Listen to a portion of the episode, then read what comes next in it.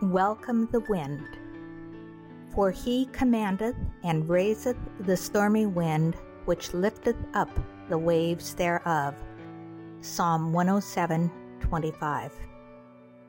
During my childhood, my Uncle Tom built sailboats and owned one himself. Occasionally, he would invite members of our family to join him for a sail up the Columbia River on his graceful 36 foot sloop, the Tamara. In sailing, he explained, the relationship of the sail to the wind makes all the difference. The skipper on a sailboat monitors the direction and strength of the prevailing breezes and adjusts the position of the sails in order to continue to go forward. The winds of adversity blow in all of our lives. It is how we react to the wind that is important. Some people falter when the slightest breeze strikes. Some allow the winds to blow them off course, but others adjust their sails to cope with the fiercest of storms and come through triumphant. Why? They have learned to count adversities as opportunities to make spiritual progress.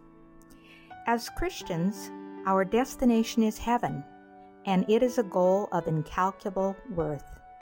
We must keep moving in that direction. Sometimes the winds that assail us may be simply minor annoyances or frustrations. At other times, life's storms may be so fierce that it is a challenge to even keep afloat. Either way, the winds can advance us toward our goal. It is the dead calm that stalls the sailboat. If the wind is buffeting you right now, take heart.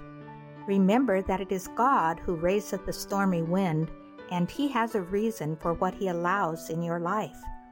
He does not send adversity to hinder your progress, but to move you forward. Take advantage of those circumstances, knowing that God wants to use them for you.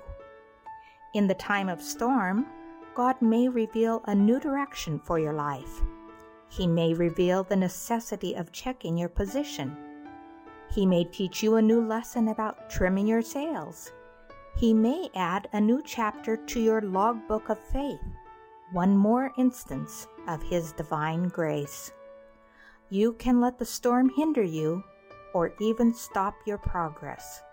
Or you can determine with God's help to take advantage of every wind that blows. Today, let's welcome the wind.